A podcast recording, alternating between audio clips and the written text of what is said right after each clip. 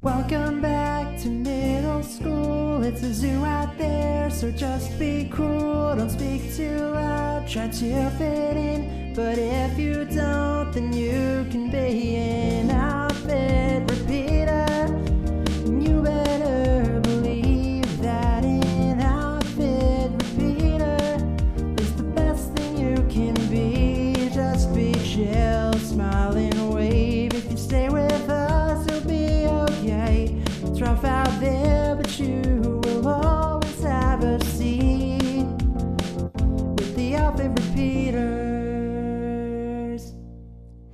everyone, and welcome to the Outfit Repeaters, an unofficial Lizzie McGuire recap podcast. I'm your host, Marisa Cantor, and here with me again is Sam Chung. Hello, officially on the other side of launch. So we have already launched, and I have been hearing good things from our five listeners. From our five friends. I'm just kidding. We have gotten more than five listeners, which is really, really exciting for me. I'm so glad that people are tuning into the podcast and that people are rediscovering their appreciation for Lizzie McGuire, or in my case, uh, discovering it for the first time. yeah, it's been a really fun week, and I'm excited to go forth into episode four. But first, it's also been a really crazy week in the world of the Lizzie reboot. In the world of Disney in general. in the world of Disney in general. Yeah. There's a lot going on. Bob was replaced by Bob. So this actually I think does tie into the whole situation. I mean, people knew that he was going to probably retire at some point this year, but people didn't know that it was going to happen on the day that it happened. And then he just announced that he was retiring, and a lot of people had kind of insiders at least had kind of targeted Kevin Mayer, who was the chairman of Direct to Consumer, to be Bob Iger's replacement. But Bob Iger went a totally different direction and announces Bob Chapek, chairman of Disney Parks, as his successor. So you have to wonder is he saying something about Disney's direct to consumer strategy that he doesn't promote the direct to consumer chairman to CEO? He goes with the chairman of Parks instead? That is a really interesting choice. Have you, like, what is the general vibe in the media landscape right now about it? People generally they like Bob Chapek, but nobody was thinking that Bob Chapek was going to be the next CEO. Bob Chapek is a guy who was at Disney for 27 years and you know, he was just kind of he did his work. He was a great worker. He moved up the ladder there and you know, he was kind of just the guy that everybody's like that's a nice guy. Bob Iger, even though he's not going to be CEO anymore, is going to remain on Disney for at least another year as kind of acting chair, uh, acting chairman, so that he can remain a part of a lot of the creative decisions because that's kind of what he said he was missing from his job. He wants to be more involved in the creative strategy of the Walt Disney Company, and I think you know he has well earned the right to do whatever he wants to do with regard to the Walt Disney Company.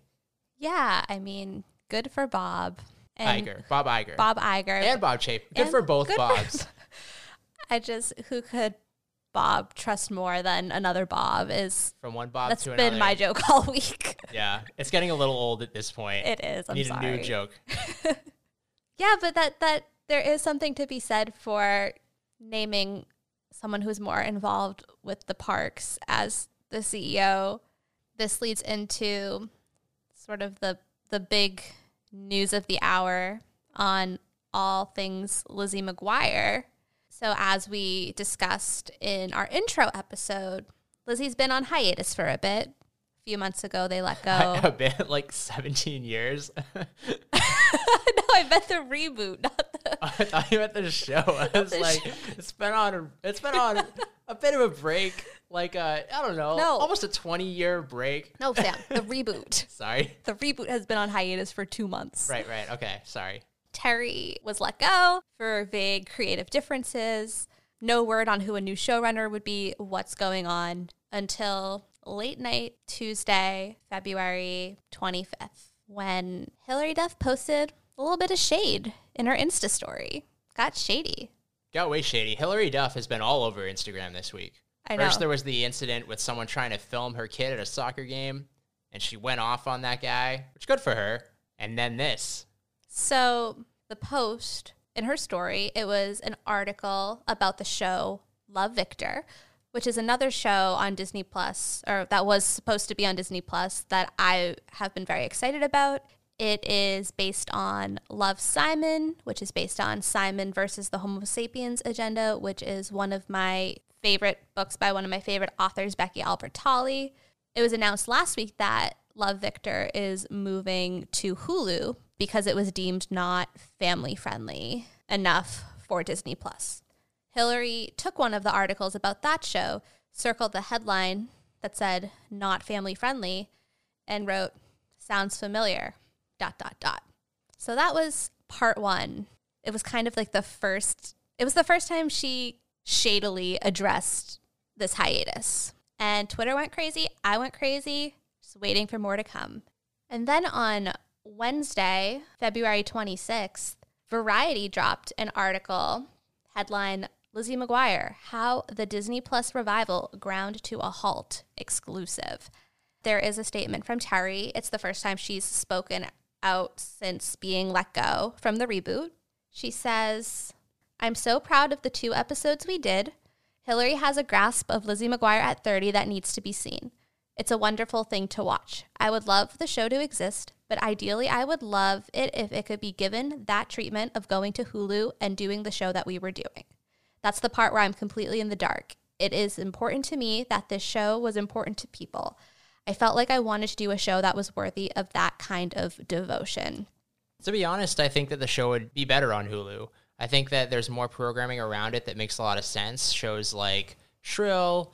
I'm not sure if Broad City is still on Hulu if you don't have Hulu Live, but you have that. You have um, even like The Handmaid's Tale. You have all these kind of grittier shows about older people who older as in not children, which a yeah, lot of 30. well, because a lot of the other revivals that Disney has done, uh, Raven's Home and shows like um, Girl Meets World. Girl Meets World, yeah, exactly. They are shows that yes, they have the nostalgic element of characters from the original series, but they're ultimately shows that are still about children because they're about the new children that have joined the cast. So this show clearly wouldn't be that. It would be a show about a woman in her 30s gallivanting around New York. It just makes more sense on Hulu. I just think that there's been a disconnect between the way that Disney Plus is messaging the difference between the two platforms versus what people are actually seeing happen. Yeah, I think that they have a lot to work through. Like, my biggest frustration with this entire week and all of this news is you can't pander to and exploit on nostalgia and on a millennial audience and then pull back from that and be like, oh, never mind. Our content's not actually for you.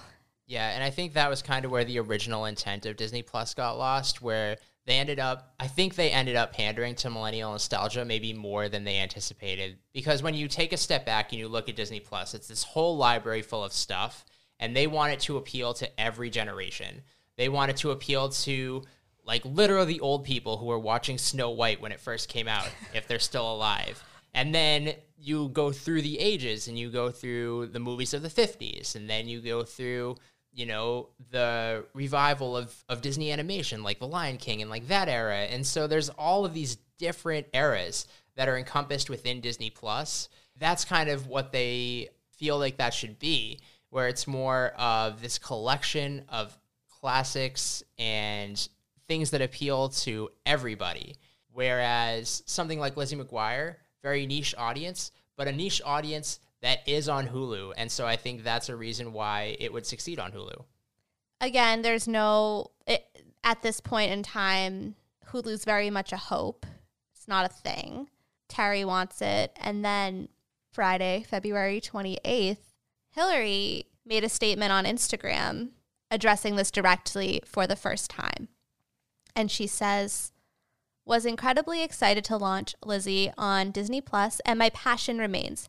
However, I feel a huge responsibility to honor the fans' relationship with Lizzie, who, like me, grew up seeing themselves in her. I'd be doing a disservice to everyone by limiting the realities of a 30 year old's journey to live under the ceiling of a PG rating. It's important to me that just as her experiences as a preteen teenager navigating life were authentic, her next chapters are equally as real and relatable. It would be a dream if Disney would let us move the show to Hulu if they were interested, and I could bring this beloved character to life again. Heart emoji. And there it is. And I just like kind of, you know, pumped my fist in the air a little bit when I read that statement.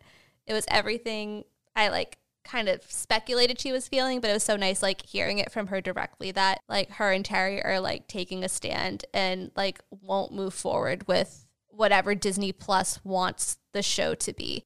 Like there's a universe right now where Disney's trying to make a PG Lizzie happen.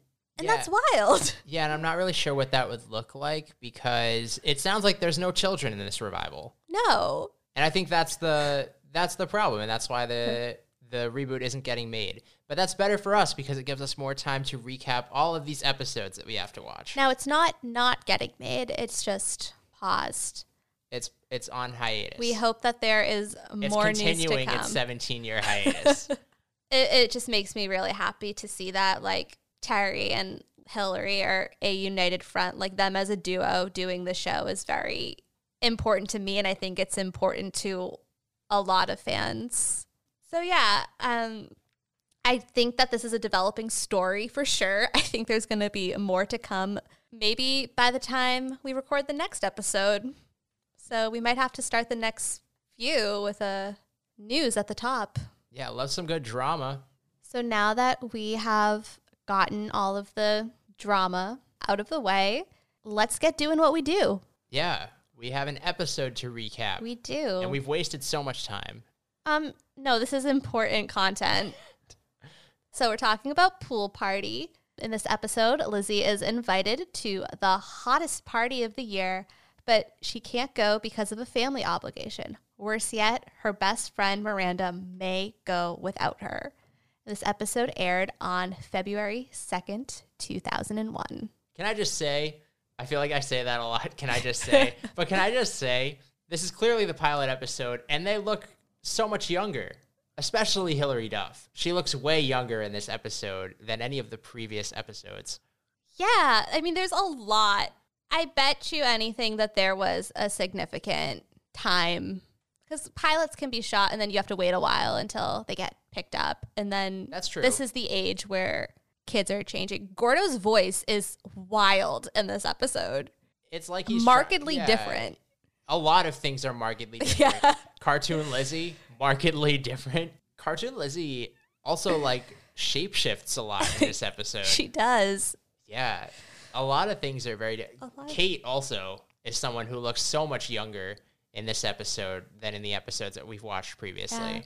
The music score is very intense. Yeah, but they got some like real music Mm-hmm. where you know how before we were kind of speculating on the "Where Are You Now" song. Yeah. like who knows that song?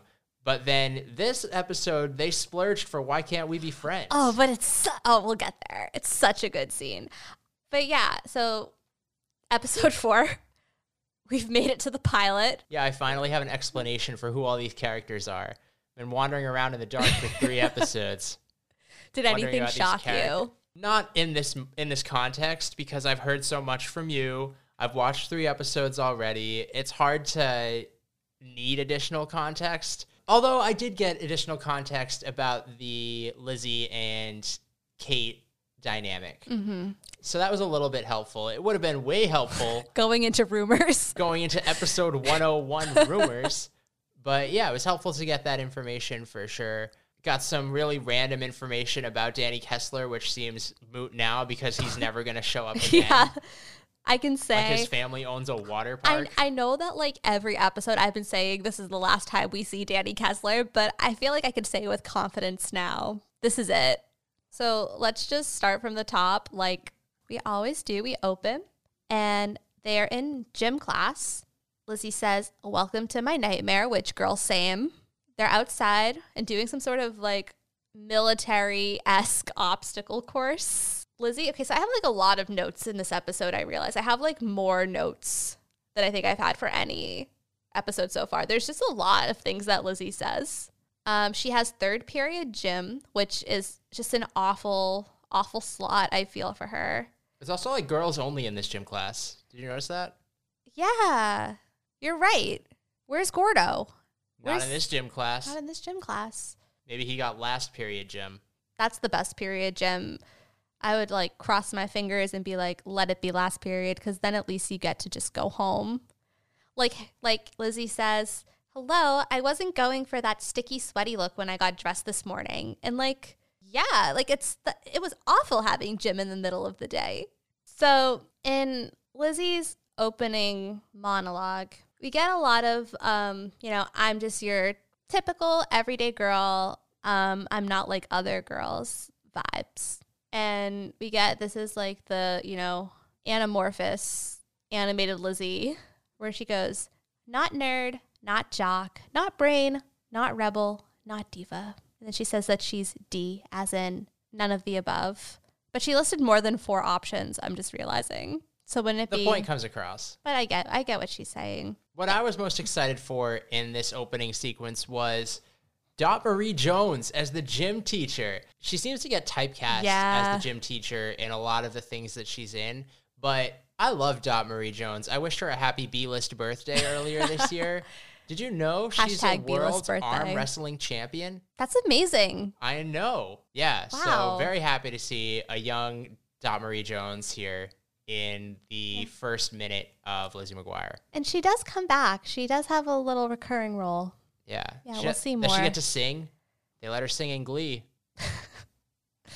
That they did. They let a lot of things happen in Glee, though.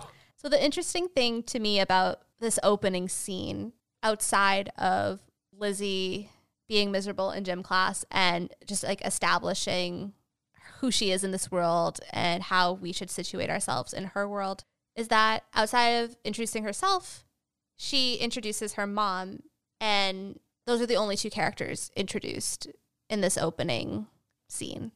Her That's mom true. wants to talk about hormones a lot. And she goes like hormones and it's like this like close up shot of Jo's mouth saying it in slow motion because we love those special effects. Yeah, although this episode was missing a lot of the special effects that we see later on in the show. Like, I noticed when later on Matt is yelling, right? They don't give him the signature, like shaking the camera Yeah. and really making his voice kind of echo.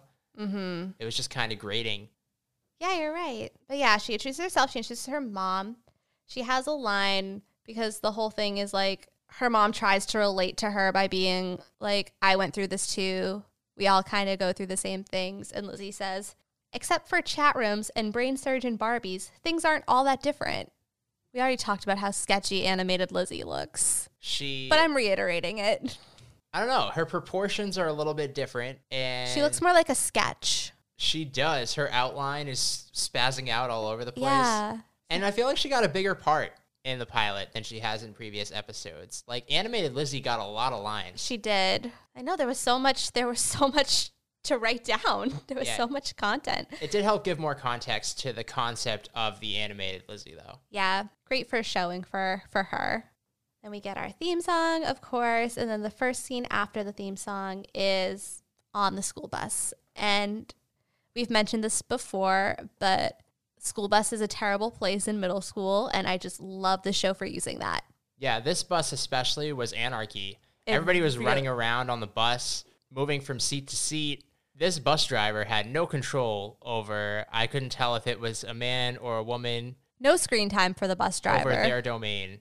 No. Which like I had some pretty um wild bus drivers back in my day. Yeah, I had some strict bus drivers. Yeah. Like, hey, sit in your seat. They're Massachusetts bus drivers. So they're like, hey, you in the back. Would not have You're like, would, park your butt in the seat. would not have put up with this shenanigans. Oh, absolutely not. There's a lot to there's a lot to unpack. We're introduced to Miranda and Gordo, and everyone gets a sort of like intro package in this episode with a lot of like snapshot sort of photograph montages with like Lizzie's VO talking about them. Correct. Miranda, we learn a very important detail that she has little dress up outfits for her beanie babies, which is not the kind of information you can trust with a lot of people. So that's how you know that Lizzie and Miranda are best friends. Yeah, they're super tight.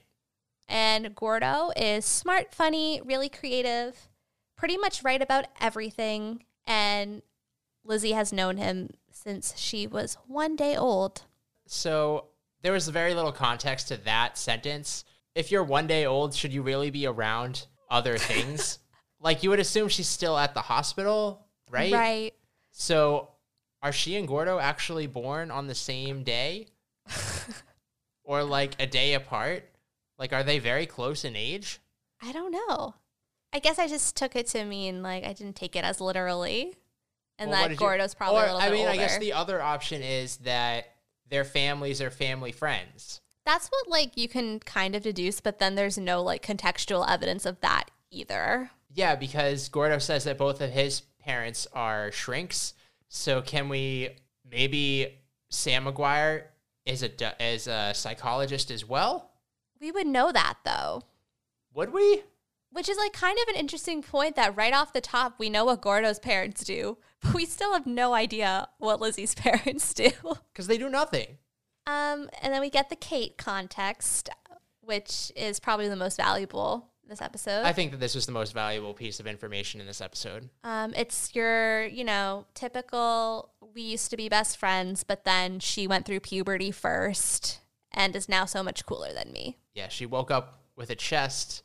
Miranda says that she wishes that she could just wake up with a chest. I mean, everybody has a chest. It's the extra stuff that you want. It's the can we say boobs? I know we're like I think so. we're a clean podcast. We're a clean podcast, but we can slip in a boob or two. Well, I just want to like say, like, just as someone who was a middle school girl, I definitely went through a phase where I was like, oh, why don't I have boobs? And like, I made it through. I'm now on the other side as a 24 year old adult. I s- still don't really have boobs, and it's fantastic. Like, Well, you could always stuff your bra. I- that seems to work out really well. yeah, good tip. Not everything is about being able to fill a bra. I know it feels that way when you're 12, but I mean, that was all I thought about yeah, when I was 12. evidently. Yeah. At this point, Danny Kessler gets up from his seat and saunters over to Lizzie and Miranda. We get some like kind of suave, sort of like trumpet saxophony type music. I mean, Like- he's the closest that any of them are ever going to get to Brad Pitt. Yeah, and that's a that is a, quite the compliment for Danny Kessler. Someone always wants to kiss Danny. Like all the girls are like kind of like all the popular girls that are with Kate in the back of the bus are kind of like squealing and being like somebody wants to kiss you and like just making a ruckus over this. And he like looks at Lizzie and Miranda and goes, "It's a burden." Yeah. Life must be so hard for him. and he invites Lizzie and Miranda to his pool party. Yeah. So, do we think that his parents shut down the water park for him? Or is it just like everybody gets free admission to the water park? I don't know. Maybe it was an after hours pool party. The girls in the back of the bus are still making their like kissing noises and whatever. And then he goes, duty calls. He goes to the back of the bus, presumably to kiss Kate. We don't see what happens, but there are all these like weird kissing sound effects. Yeah, but as we've established, the foley artist in this and uh, in this show is insane. You're being very judgmental. He's doing, he or she or they are doing their best.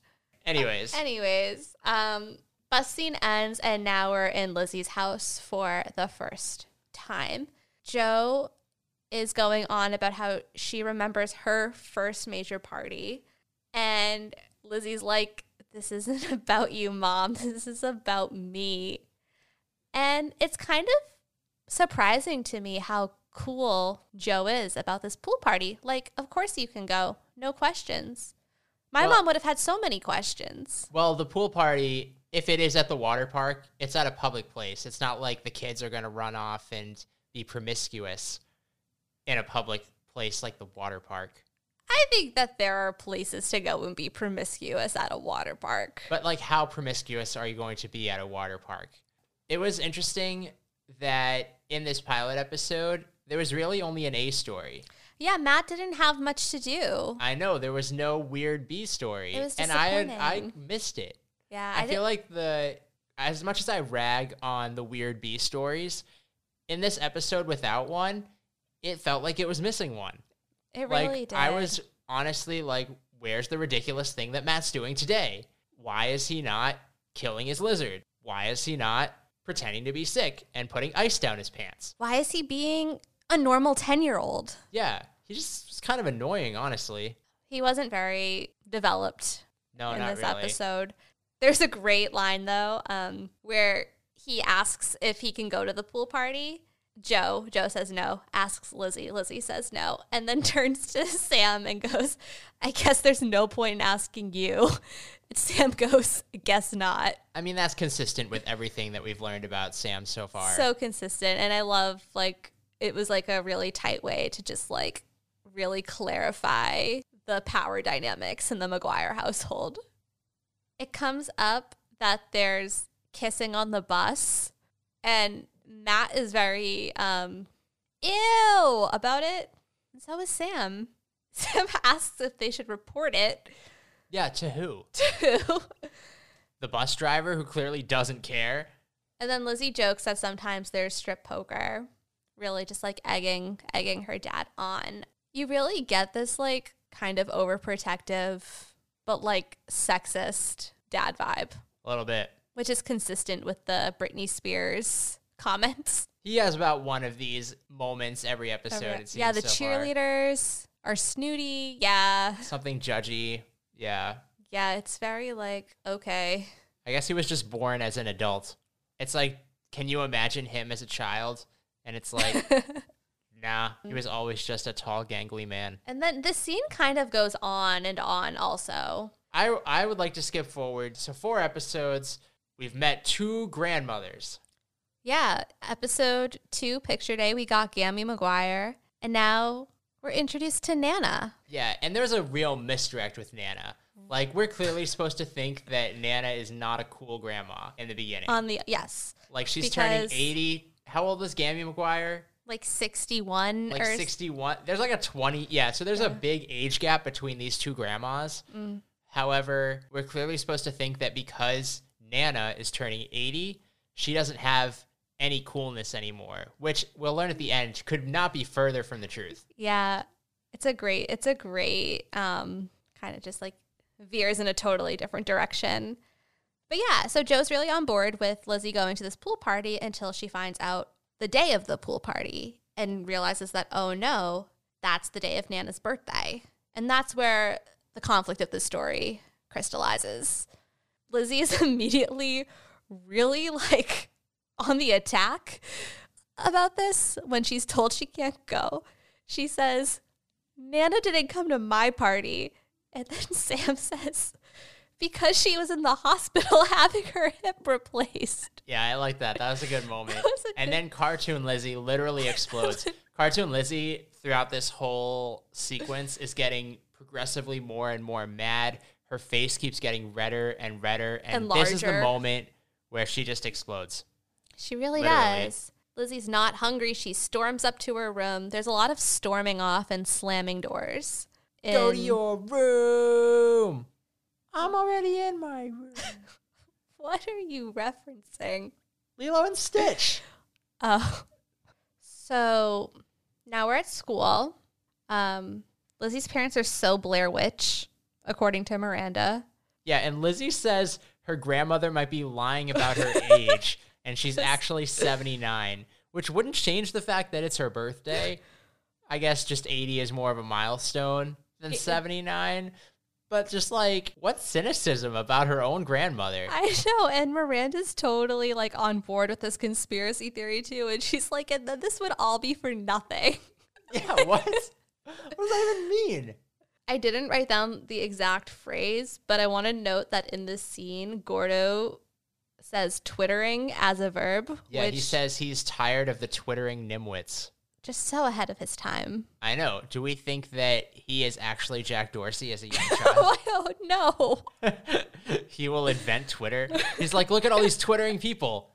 Twitter. It's a nice, it's a nice conspiracy theory. I'm full of conspiracy theories. You really are. And then Gordo gives a whole spiel about there being two types of people in this world. The people who, I'm paraphrasing, but he's basically like the people who peak in high school and the people who are super successful afterwards and then come back and brag about it at the reunions. And both things can't be true. And this is how he contextualizes Lizzie's and Miranda's um, desire to go to the party. And to go back to your point earlier about how you couldn't imagine Gordo and Miranda ever being friends by themselves, he's disappointed, but only in Lizzie, not Miranda. Yeah. I didn't love that. I didn't love um him being like, I'm disappointed, Lizzie McGuire. Like yeah, like why why is he only disappointed in Lizzie? And why is he disappointed at all? Like she wants to go to a party. Yeah. Big deal. Yeah, Gordo is like a smidge too judgy. Part of his character is being judgy, but I feel like in the other episodes there's been a really good balance of like um the like tension between like what he says and what he does. Yeah. And like this episode leans more heavily into like know-it-all judgy Gordo. I agree. He's more of a caricature of himself. Yeah. And his voice is so distracting. It's like he dropped it for like like he's speaking in a lower voice than he actually has. And then he also says um, my least favorite line of the episode. Um, this is where he mentions that his parents are shrinks, and at the end of this scene, he says, "If you think you don't like your bodies now, just wait." No, Gordo, Yeah, that's a little bit No. of a cringy line. that's no. No, bad. Don't say that. Oh, I just like it's just like one of those lines that made me cover my face with my hands and just like I actively cringed. Yeah, I get the sentiment too. And I feel like this is probably a Terri Minsky line, right? It just it would sound different coming from like if it came from Jo, you would be like, yeah, that checks out. But coming from like a 10-year-old boy, it just is so weird. Yeah, like why are you like talking about their Like, bodies? Why are you thinking about their bodies? Like that seems like such a mom line, right? Yeah, It's like something a mom would say. And here's Gordo saying like like talking about their changing bodies. right. Like you like- could like a mom would say it in a very like you kids think it's hard now, but like just you wait and like. But the way he says it is very like no, Yeah, that line does not belong to him. no, it doesn't. No. So then we cut to they're at their lockers, and Kate approaches Miranda and Lizzie and asks Miranda if her mom does mehndi tattoos. And Miranda's like, yeah. And she kind of falls right into Kate's lap on this. And basically, Kate asks Miranda if she would, if her mom would do these tattoos at the pool party. And Miranda says yes. And Lizzie's like, you have to ask your mom first. And Miranda's It's just a slap in the face to Lizzie because Lizzie had asked Miranda if Miranda would go to the pool party without her, and Miranda had said, no way. But now she's like immediately walking that back because Kate is asking her to get her mom to make these tattoos and then they'll all go to the party together. Right. And like when Lizzie calls her out on that right after the scene, Miranda's first reaction is to be defensive. Like, why would you even think that I would just go back on what I said like that? And then it's like dot, dot, dot. But would you be mad if I did? Yep. And then we flash forward to the bus, and Kate walks onto the bus, and it's like, Randa, sit back here. And Lizzie's like, Randa. And we were also like, Randa. And that leaves Lizzie to sit with this kid who just picks his nose. Yeah, Gross. like really aggressively. And then flicks it. And he like twirls Gross. it around like in his fingers. So gross. And like flicks it off. Like a re- just a really aggressive nose picker. Yeah. Not into that. And then we're back at home. We overhear Jo's in the middle of a conversation, something about computers. Not clear who she's talking to. Well, here's the deal. So it sounds like Jo had signed up to volunteer for a newsletter. She's talking on the phone about trying to get out of volunteering for the newsletter. Mm-hmm. And Lizzie overhears this, and Jo is talking about maybe making up a lie, trying to come up with an excuse. And this is just so hypocritical, Exactly.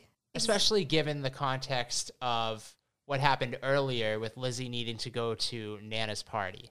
Yeah, you can't just you know, lecture your kid about the importance of following through on a commitment and then just turn around and try to get out of one of your own commitments. Absolutely not. It's And like rude. and like Lizzie does a great job of calling that out. Again, she's very like on the offense in this entire episode. She's like, "So it's okay for you to lie about the stuff you don't want to do?" And like, that's a fair question. yeah. So she goes up to her room and Storms off again.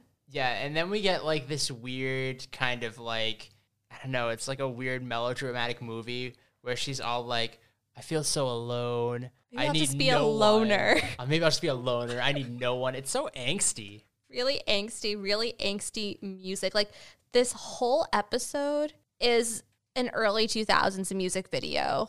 It really is, especially the moment that we're going to talk about a little bit later. Yes. um, Uh, sorry, I'm already thinking about it now. I know it's a good moment. Uh, Um, her t- during this angst, peak angst, her dad knocks on the door and she says in her well, animated Lizzie says, "Great, they brought in the understudy." yeah, true. Ouch. But then the following lines were actually my favorite lines of the episode. So Dad goes, "I haven't seen you all day," and Lizzie goes, "I look pretty much the same." I liked that. I thought that was a good, good. comeback. That was good. So angsty. Cuts to Jo and Sam talking about angsty Lizzie. Um, he's ready to go back, ready to try again, and is being heavily coached by Jo, who goes off on this um, sort of rant about girls and how girls are at this age and how they can be really toxic to each other. One day, you know, you're someone's best friend, the next day, you're not speaking. And like, yes, yes, like, Yeah, and Jo tells Sam to do something called the hairbrush technique. yes. Is this a technique that you're familiar with? I am not familiar with the hairbrush technique. So your your parents never tried to use the hairbrush technique to get information out of you? It wasn't really hard to get information out of me. You're just an open book. Yeah, I mean, like, especially with my mom. But Lizzie needs the hairbrush technique. And Jo is very heavily coaching Sam on what this is. You go into her room and just say you're looking for the hairbrush. And you have to say something neutral. You can't just ask a direct question. And Sam's like, okay. And then after that, I can, I can ask. And Jo's like, no, no, no. You have to see if she makes eye contact. And only if she makes eye contact can you ask the question. It's a lot. It's a lot of work. And But it- then we get to peak music video. Yeah, so there are a couple of things. So in this scene, Lizzie and Sam are chatting in the backyard, and there's no sound. We don't hear what they're saying. It's just kind of like music over it. Meanwhile, Jo watches from the kitchen, and she places her hand wistfully on the window. so it's kind of like a weird mix between a scene from a Hallmark movie and an antidepressant commercial. It does look like one of those one of those commercials. Yeah, I know. And it's like just this woman like looking through the window at her daughter and her husband. And there's just no words. It's just the music. And it's like kind of sad music. Like I feel like it's I feel like we're supposed to get the sense that not that she's happy that Sam and Lizzie are having this moment, but that she feels like she's missing out. It's a scene where if you change the music, you could literally make the scene whatever you wanted it to be. like if you switched it out for like horror music, it would look like Jo wanted to murder them. it's so nondescript. No, you're so right. Yeah. Oh it's just a weird scene, especially given the context of like every episode that we've seen up to this point. I'm very We've seen glad that nothing they did. like this I've seen nothing like this. Absolutely. Before or since. Yeah. yeah, It was I'm glad that they did not stick with that style as comedic as it might have been because I don't think it was supposed to be comedic. to me it was comedic, all right? Because there are just so many possibilities. And then after peak music video moment, Sam comes back inside and delivers my favorite Sam line of the episode. Wow. Her life has so much emotion, so much drama. It's completely exhilarating to have her open up like that to me. So you hear the music, you hear the earnestness in his voice. It's really sweet. It was a good dad moment. And What- Jo looks very jealous of that good dad moment. Oh, she's so jealous of So that dad moment. I thought when he started talking, it was a joke because of the way he was saying it. When he just goes, "Wow, her life has so like."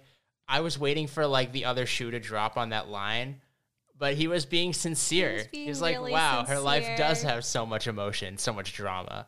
And then we get the first time, I guess you could say the there's like a location change, but it's I would still consider it the same scene because like the music crescendos, you're still very much in this like sequence of This music video, honestly, Yes, the music crescendos, you're still in this sequence of Lizzie peak angst, and as the music builds, there's this like she's at her locker now at school, and there's a dramatic walk by, like the, all the popular girls and Kate and Miranda is with them, and they kind of like look at each other, like look away.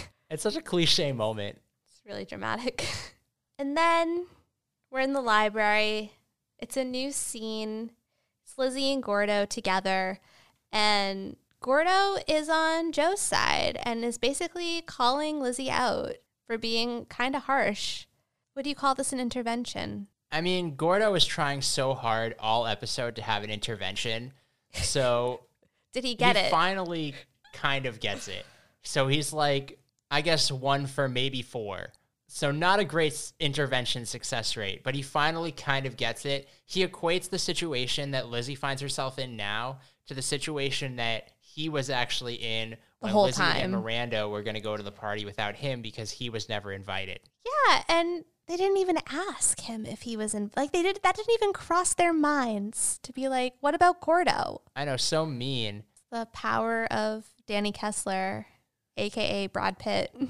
I guess Gordo seems to just have higher self esteem, which is an interesting juxtaposition to what we see from the episode where Gordo gets pressured into not smiling in his school photo. Right, and that's the Gordo I like because that feels real. Like again, he's playing a caricature of himself in this episode. It really is. Yeah. I'm really happy that it just gets way better and more fleshed out from here. Definitely.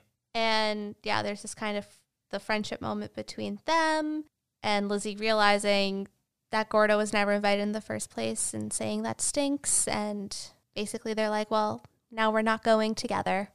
But then it cuts back to the house, and surprise, Lizzie can go to the party.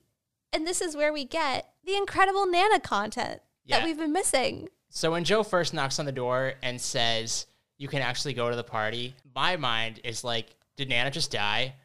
that was my first thought, sadly. Which is like fair. She's turning 80. She's already had a hip replacement. But it turns out no. because Nana is going to Vegas and not to just go to Vegas, she has entered herself in the World Series of Poker. What? Yeah, so immediate follow up question. Now that we've met both grandmothers, who is the cooler grandmother? Is it Gammy McGuire, windsurfing instructor extraordinaire? Or is it Nana, World Series of Poker newbie, but confident? I'm Team Nana. Your team Nana here. I'm Team Nana. It was it was a plot twist that I appreciated. Is Gammy McGuire still going to be um, parasailing at 80? I mean, sh- she does have a rockin' six pack. So Nana's gonna go play some poker. Lizzie can go to the party, and it turns into this like Jo really trying to make up for the conversation that she missed out on, where it turns into this sort of like, all I want and all I've ever wanted is for you to be happy. Yeah, we're back to like a Hallmark movie. It just like didn't really, it, it didn't fit this. It, I, like why? Why are we like not? Why does she want her daughter to be happy? Like why did the scene go in this direction? this episode is trying so hard to have a message and a point of view that it just comes off as a little bit preachy. I would agree with that. It's just it didn't need to like I would have appreciated more if like there was a more honest conversation about like I would have what I would have liked to see is a conversation about the call out that happened earlier. Yeah, that's a good I that's a good idea. I hadn't thought of that, but that would actually have fit in really well here. because Jo likes to, you know, talk about Yeah, it's never really addressed in full. And that that would have fit to me, like just turning it into this whole like I just want you to like go to your parties and be happy. It just this whole episode you told her she couldn't go. I just I don't know, it didn't work. Yeah. It's it does feel like that would have been the right way for this episode to go because that would have been a lesson on like if instead she did have to go to Nana's and then they had to have that conversation and then it was actually Jo who ended up having to take away kind of a lesson from all of this. It mm-hmm. would have made a really interesting pilot episode. But the way that it turns out is kind of I don't know, there were never any real stakes or growth anywhere. It was just kind of this happens, this happens, this happens, and now you can go to the party. There's no growth leading up to that point, but it comes after because Lizzie chooses to not go to the party, even though she can, because Gordo can't. True. But I think that same growth could have occurred With, with them Yeah. still having to go to Nana's party, but then you get the added benefit of Jo also having learned a lesson as well. It would just make it a more multidimensional episode, especially in an episode where we're only focused on the A story. There's mm-hmm. only one story. yeah. So you want to make it as multidimensional of an A story as you possibly can. Yeah, but I, I see the logic of putting Lizzie in a situation where she got what she she technically got what she wanted, but then you know chose to hang out with her friend. But now we're at my favorite moment in the episode. We're gonna play the clip. It's Lizzie and Gordo in Lizzie's backyard. They are tie dyeing sheets together, and the song "Why Can't We Be Friends" is playing, and we get some good commentary from from animated Lizzie. As it turns out, I decided not to go to Danny Kessler's party. Gordo says it's always useful to confound your peers by not doing the thing that's expected of you. I have no idea if he's right, but I figure if you're going to listen to anybody, it might as well be a guy who spends an entire Saturday helping you tie dye your sheets. So, maybe I missed the defining event of my adolescence. But then again, maybe the defining moment is realizing that there really is no such thing. Yeah, that's it. Ugh, I just like teared up. I've seen this so many times. As much as um, we've had to say about like the narrative structure of this episode, and we've probably been the most critical of this episode so far, I would say. I mean, I think that's fair because it's the pilot, and I think it was made to kind of be criticized so it could get those notes before it actually went to air. Totally. Yeah, this feels like, you know, kind of like a first draft situation, Which it is. which it is. Yeah, that's what a pilot is. Yeah. Um, but I think that this that scene that we just played just encapsulates everything I love about the show and like what I continue to love about the show. We have a great friend moment. We have great music. We have great words of wisdom. It's just so cute. I love it so much. Yeah. It's a good moment. It definitely, I think, is probably the moment that got the show made. The parents are also and Matt are just sitting on the porch watching them and like applauding Yeah, which is them, weird. which is weird, but I love it. It almost looks like the same clip every time they show it. Yeah. Because they show them clapping multiple times, and it's the same clip every time. But it's so cute. I almost wish that the episode ended there. I know that we have to have the resolution with Miranda, but it's just such a strong moment It would have been a real strong moment. to just like go out on and just be like, yeah, that's it. End of episode. Yeah, but we do get that extra scene at the end. We do. Miranda is back. She says she's been a total creep Total weirdo. and very clearly regrets how this how the situation between them has unfolded. yeah, and she's had a pretty rough day as well. Turns out Yeah. Kate's allergic to the mehndi, and then blamed Miranda for that. So, Not a great pool party. not a great pool party for Miranda. for some unexplicable reason, the moment that Lizzie and Miranda start talking, Gordo says, I think this might be a girl thing, and just like leaves. Yeah, like what's he ta- like friendship? Like what is What he talking about? mean? But it's kind of so. I feel like a, a lot of the dynamics that were set up in this episode, in this pilot, support my my theory that Lizzie's the glue. Yeah, because we establish here that Lizzie is Miranda's best friend, Lizzie says she doesn't have a best friend. Yeah, Lizzie won't. She doesn't believe in best Lizzie friends. Lizzie doesn't believe. But I, I, I appreciated the reasoning. She said something along the lines of you only call someone your best friend when you're mad at them and when they're not being a good friend. But when things are good, you don't feel the need to sort of declare it. I don't know that that's necessarily true. Yeah, I mean, 12 year old logic. I think that she doesn't want to decisively call Miranda her best friend because there's Because Gordo. Gordo's right there. Then the episode ends, and that is 104 Pool Party, the pilot episode of Lizzie McGuire. I think that they should have put this at the beginning. It would have really helped with some of the context. To have it in the middle like this was a little bit jarring. Yeah, I think that it should have been at the beginning because A, it really very straightforwardly introduces every character. It is jarring to see how much lower the production value is compared to the episodes that happen after they're greenlit. And again, it's just kind of disorienting to be watching a show that has such a clear A and B story flow and then to jump back and really just have one one storyline. hmm Like Matt wasn't really in this episode Yeah, no. except to annoy Lizzie and like they're fighting over the remote at one point and we didn't even mention that during the recap because it was like 2 seconds. it's yeah, it's not pivotal to the events that transpire. But we made it through We did. and even with some of the rough elements, again, one of my favorite sequences in the entire series is in this episode. So now onto the arguably most important part of the outfit repeaters yeah, the outfits. the outfits. One thing that I found jarringly different in this pilot episode than the episodes that we've watched previously is Gordo's sense of fashion. Because previously I've said that Gordo and I wear very similar clothes. But in this episode, I would not wear a single thing that Gordo wore. Starting with this outfit right here. What is this shirt? You know, it's similar in that it is a collared shirt that is unbuttoned. Are the sleeves short or long? I can't really tell. I believe long sleeves. Okay. Or no, I believe short sleeves. Sorry.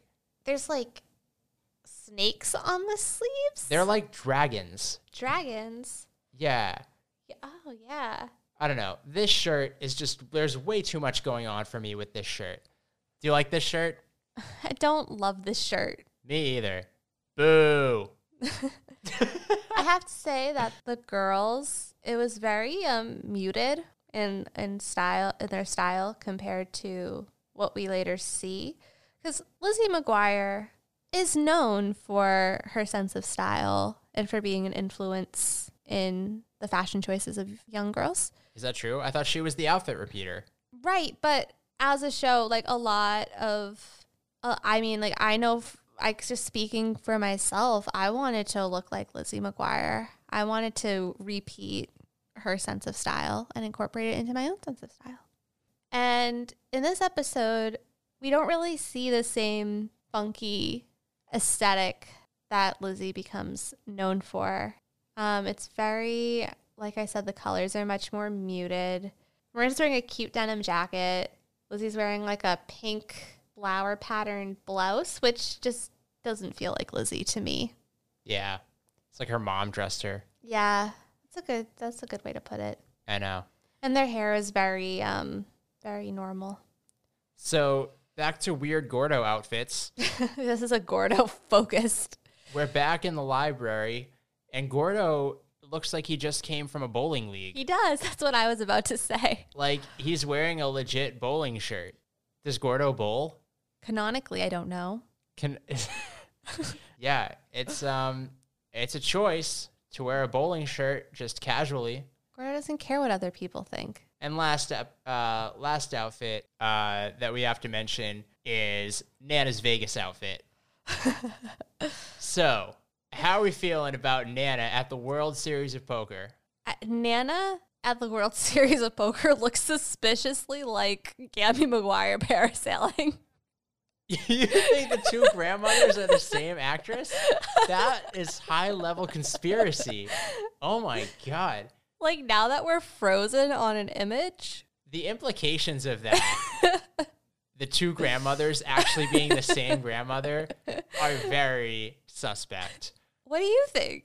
I don't know. I would need to go back and look at Gammy McGuire. I mean, looking at Nana specifically, I like this outfit. From the pink visor to the two large sunglasses It's really cute. I would want her to be my to grandma. like the kind of like It's like kind of like a bomber jacket, yeah, like it's a like a nylon jacket.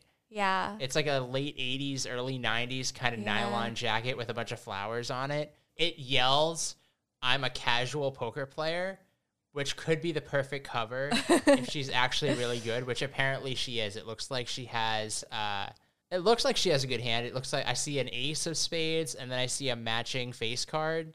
I can't really make out the other cards, but I mean, it looks like she's doing well.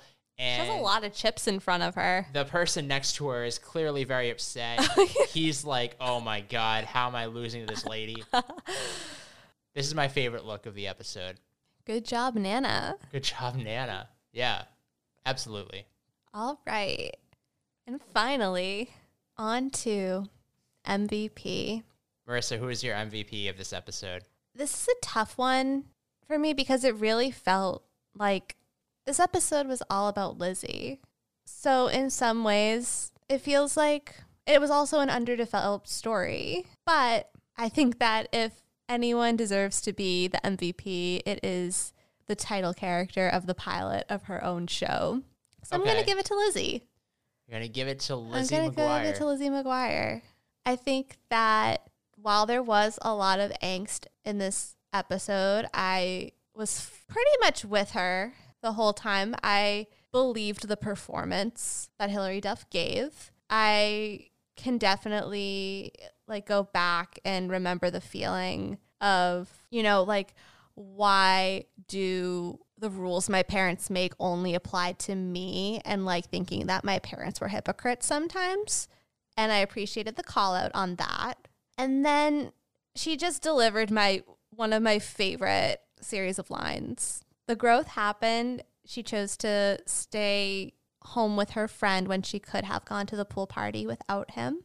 And they were adorable together and delivered one of the best sequences in the series. So that's why Lizzie McGuire is my MVP. And Sam, who is yours? There were a lot of characters in this episode I found who, for every good moment they had, they also had a bad moment.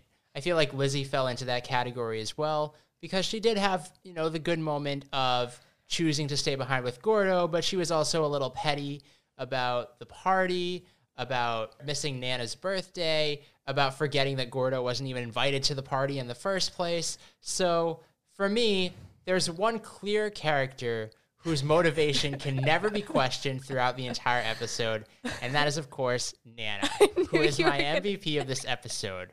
Number one, she's turning 80. Wow.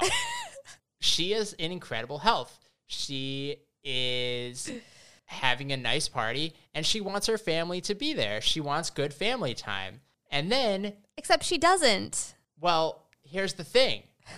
When she learns that Lizzie has a pool party to go to, who rescues Lizzie from her situation and says, you know what, Lizzie? I'm going to manufacture a way for you to go to your pool party, Nana, by going Whoa. to Vegas and entering the World Series of Poker. Nana, congratulations. You are the MVP of episode four. You made everything happen. but that is 1000% speculation. Nope. That is Where now is- out in the universe as canon. Where is the evidence that this was all for Lizzie? Nana wanted to go play some poker and didn't care that her family had planned to spend her birthday with her. By the transitive property, oh Lizzie wanted to go to a party. Nana went to Las Vegas. Therefore, Lizzie wanted to go to a party, so Nana went to Las Vegas. Boom. I think that that was just a convenient plot device. I think that I think that you're giving Nana too much credit. Did you miss the scene with the secret phone call where Lizzie was like, Nana, they won't let me go to the pool party? I'm so alone and I have no friends. And Nana was like, Don't worry, child. I got your back. Oh my god. Besides your truly bananas Nana theory Bananas Nana theory. just came out. Um, I also want to push back on the idea that like like when I'm choosing an MVP, I'm not looking for who's the most perfect character. I don't think that that's fair. I think that the MVP for me just needs to have, you know, an arc where there is growth. I think that they need to have like a standout line or a moment. And you think But I Nana don't wa- has the most standout moment of this entire episode by going to Las Vegas and entering the World Series of Poker. Okay. But Nana's that's not a Nana line, that's a Jo line. Nana doesn't say anything. No, it's not the line. It's you said a defining moment. Okay. That is a defining moment. I'm I'm not arguing that Nana can be our MVP. I'm just saying the logic of why Nana is I don't like you discrediting my MVP. I choose Nana. But your argument for choosing Nana is that like every other character wa- was flawed. My favorite character when I finished the episode, hey, it was Nana. That's she fine, made me feel the this- most positive things. You're giving Nana too much credit. That's all I'm saying. She didn't conspire to get Lizzie to this pool party. You don't know that. This is my MVP. You had your okay. MVP. I have my MVP. Okay. Okay. And Nana's my MVP. Deal with it, you muggle. And on that note, Sam needs to go calm down. I'm heated. We've said a lot of words. And that was episode 104 Pool Party, the pilot episode of Lizzie McGuire. The highs were high, the lows were low. I'd like to give a final farewell to Danny Kessler. Good run. Good run, a good four episode. I, you can't even call it an arc because all the episodes are out of order. Closest we'll ever get to Brad Pitt. Closest we'll ever get to Brad Pitt. Danny Kessler walks, so Ethan Kraft could run, and more on that to come. As always, you can follow us at Outfit Repeat Pod on Twitter. You can follow me at Marisa Cantor. Sam is at Sir Sam Chung. We are very on the pulse of all things Lizzie, especially at this highly active news time. Uh, go like the Facebook page. Go visit our website, paginatedmedia.com slash outfit repeaters to go see photos of the outfits we talked about today. Subscribe to the podcast on your favorite podcast app. And that's really it. Thank you for listening. We appreciate you. Yes, thank you for following us on this journey. We're having a lot of fun. We hope that you are too. And we'll be back next week with episode 105 I've Got Rhythmic.